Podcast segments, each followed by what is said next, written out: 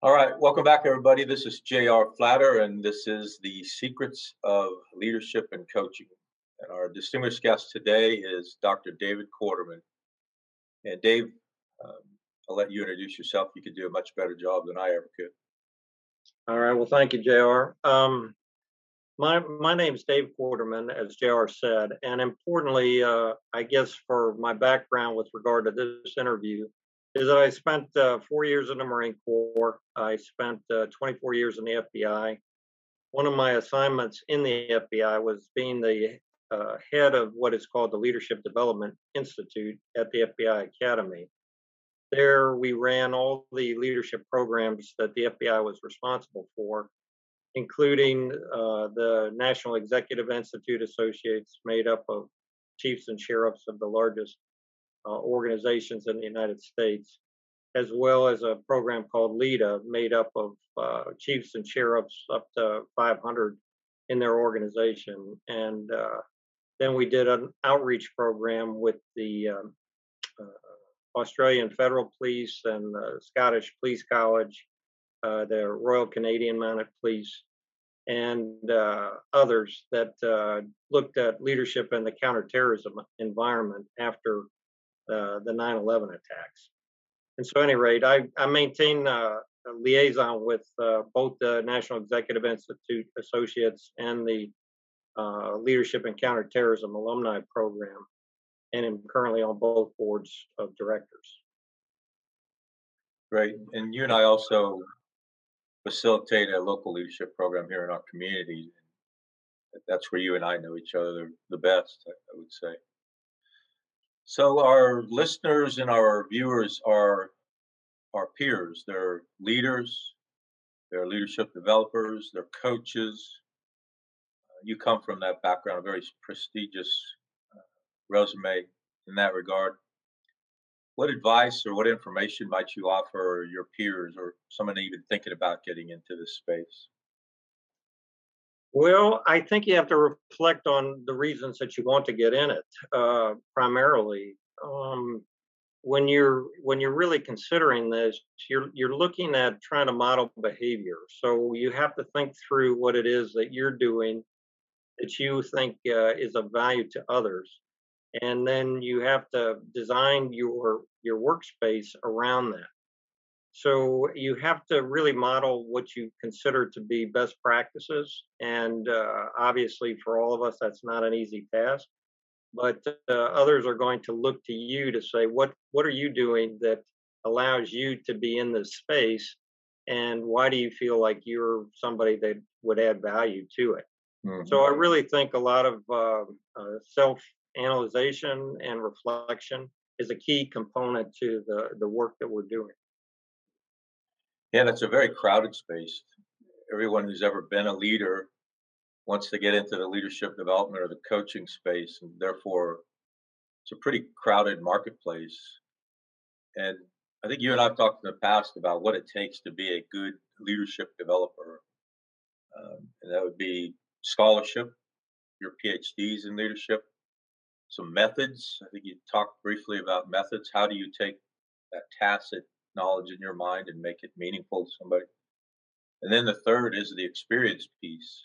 And certainly an experienced leader can be an experienced leadership developer. But I think you need the other two as well, the scholarship and the methods. So I see you smiling. Well, I think I think you bring up a very interesting point, which is that uh, I think there's a lot of people that are leaders that do not have the uh, research behind uh, why they're good leaders. Uh, some of us are raised in an environment where, at an early age, we're expected to be a leader. Um, birth order can be a part of that. Mm-hmm. Um, there's sociological factors. Uh, a missing parent or something forces you into a young leadership role. But uh, there's also the component of intellectually understanding why people behave the way they do. And I think that's what you're really referring to the study of leadership from that perspective. And obviously, there's a lot written about leadership, and everybody has a point of view. And uh, if it was an easy thing to really or simplify, we wouldn't have so many books on leadership, and we do. So I think part of that is the study of what others have said as well. Yeah, back in the days, and I know you've done the same thing with doing your literature review. There's 5,000 pieces of work in this field, and you have to read almost all of them if you're going to be thorough about it. But the average person getting into this space probably doesn't need to read 5,000 pieces of work. It's just more than just having more than experience. So I know you also do some leadership coaching in the community program that you and I facilitate. Can you give us a couple lessons learned for giving 360 feedbacks or any kind of leadership coaching? Well, I think all of us have to decide why we are in the space that we're in. And um, when I when I say that, wherever we find ourselves in our lives, it's obviously working for us at some level. And what I'm suggesting to you is that uh, even somebody who may be battered or emotionally uh, abused, at some level, they stay in that relationship because it's working for them. Might be dysfunctional, it might not be the healthiest environment, but for whatever reason, the individual has decided uh, that that at that point in time makes sense for them. Now, having said that, the the whole goal I think of leadership or of coaching is to try to move people from a uh, less functional area to a more functional area or you know you could use the term self-actualization if you're talking at the very tip of the top of the uh, scale. But it's to move us in a direction of uh, positivity and out of a place that we might not want to be in. So i think a good coach is one that is able to help in that regard. Wow that's incredible insight. All the years i've known you i've never heard you say put those two things together that even though you're dysfunctional in some way, you consider yourself functional. Yeah, that's incredible. Well, my I would offer to you that it's very difficult for us to change things that we can tolerate, mm-hmm. and uh, it takes a real exceptional mindset to move ourselves out of something that we can tolerate because mm-hmm. uh, it's just it's human nature to stay in a place that, that is tolerable. Hmm. So it, you know the the human performance, particularly we, we're watching the Olympics right now. It's it's amazing what the mind can do and uh, visualize. And uh, as a result of that, I think any of us are capable of exceptional um, attributes as well as exceptional behavior. But we have to want to do it, and that I think is the real key. So it's helping the individual you're working with to look at those goals or performance objectives and to help move them in that direction. And that's what a good coach does. Yeah, that's good stuff. Yeah, so we help them self discover that through our skills and also help them as an accountability partner when they identify where they want to go and then helping them stay on track. That's good stuff. So, um, one of the uh, requirements of being a distinguished guest on this podcast is you have to give up one of your secrets. And I know you got a bunch of them. So, what do you got for us? All right. Well, I think the, the, when you're to be an exceptional coach, um, I mentioned modeling behavior. I think that's a big part of it. But I also think when you're a coach, you're trying to move people in the direction of their self stated goals.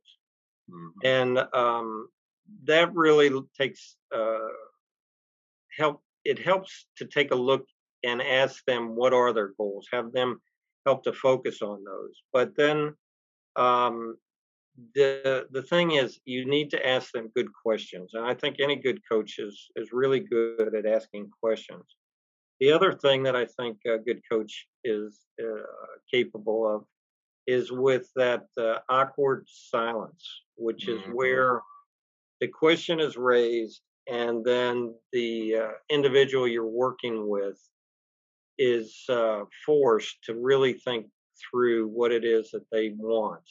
And uh, you have to be comfortable with that because uh, it, the answers all lie within each of us as to what it is that that works for us and that will change our lives. Um, all we are as coaches is somebody that helps them figure that out.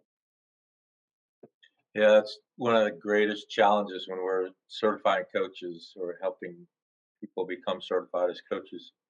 Learning to allow silence. It's just, I don't know whether it's how we're raised as children or how we're taught as to be leaders and give the answers. We call it the pregnant pause, and over time they get they get it, but it's still for many people never comfortable. That's true. That is absolutely true. Yep. So, um, what else you got for us? Well, I will share with you one of the the, the questions that I will always ask somebody when I'm coaching them, and uh, the the first question usually centers around what it is that they want to get out of their our time together, because uh, it's sort of the Stephen Covey begin with the end in mind Mm-hmm. But it's also setting the expectation for the time that you're going to spend with this individual. And so I'm always cognizant of the fact that, uh, you know, most people, especially if they're paying for service, will not come to you unless there is something that they want to change. And so you're again the, the pathfinder to help steer them by questions to where they want to go. So that's that's one of my first questions that I always try to ask when working with a client. Smiling because every meeting I've ever been in with you, you start with that same phrase. what, where are we going? Let's start with the end in mind. All right. So the last thing I'd ask of you, graciously offer up a couple recommendations for future distinguished guests. All right. Well, I have two that I, I would offer to you, JR. Um, one is uh, both a business partner of mine that you know, and that is uh, Dr. Larry Nicholson, uh, Nick Nicholson.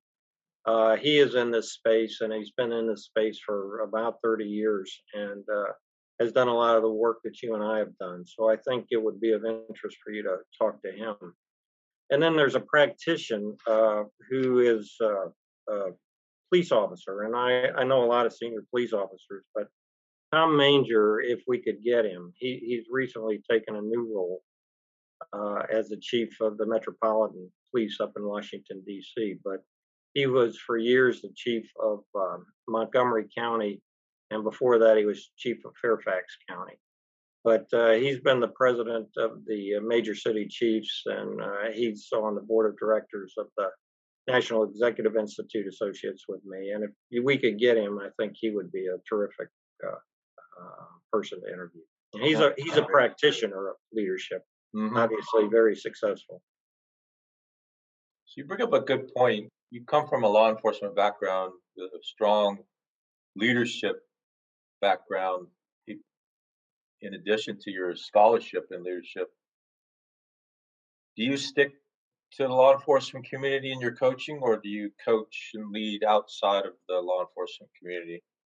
Well, for for years I worked with police officers, and most of them were leaders in their field, uh, obviously. Uh, but since I've retired, um, I have more. I have worked more with people outside of law enforcement. I still keep my finger in it through the boards that I'm on that are associated with law enforcement uh, and find great reward and value in in all of that. But uh, I have really tried to root uh, root myself in the community, and part of that is the work that you and I do with Leadership Fredericksburg mm-hmm. through the uh, Fredericksburg Chamber of Commerce, and I've enjoyed that immensely because I've gotten to know uh, leaders from all over this region, uh, and the one thing that I missed through my FBI and my uh, federal government career was I was so busy with uh, national and international issues that uh, I didn't have time to get grounded in the community that I live in. And uh, we've been here 35 years. My two children went to high school here and were raised here. So it was really important to me to get involved locally. Mm-hmm. Well, thanks so much for being with us. I'm sure there's a lot of nuggets in your words, a lot of wisdom in there. So I know you're a busy, busy man. So thanks for sharing some time with us. Well, thank you, JR. And I want to say and send a compliment out to you as well. It's been a real pleasure and a privilege working with you in the Leadership Fredericksburg program. And uh, I've learned a lot from you as well. Thank you, sir. Have a great day. Okay, you take care. Bye bye. Bye now.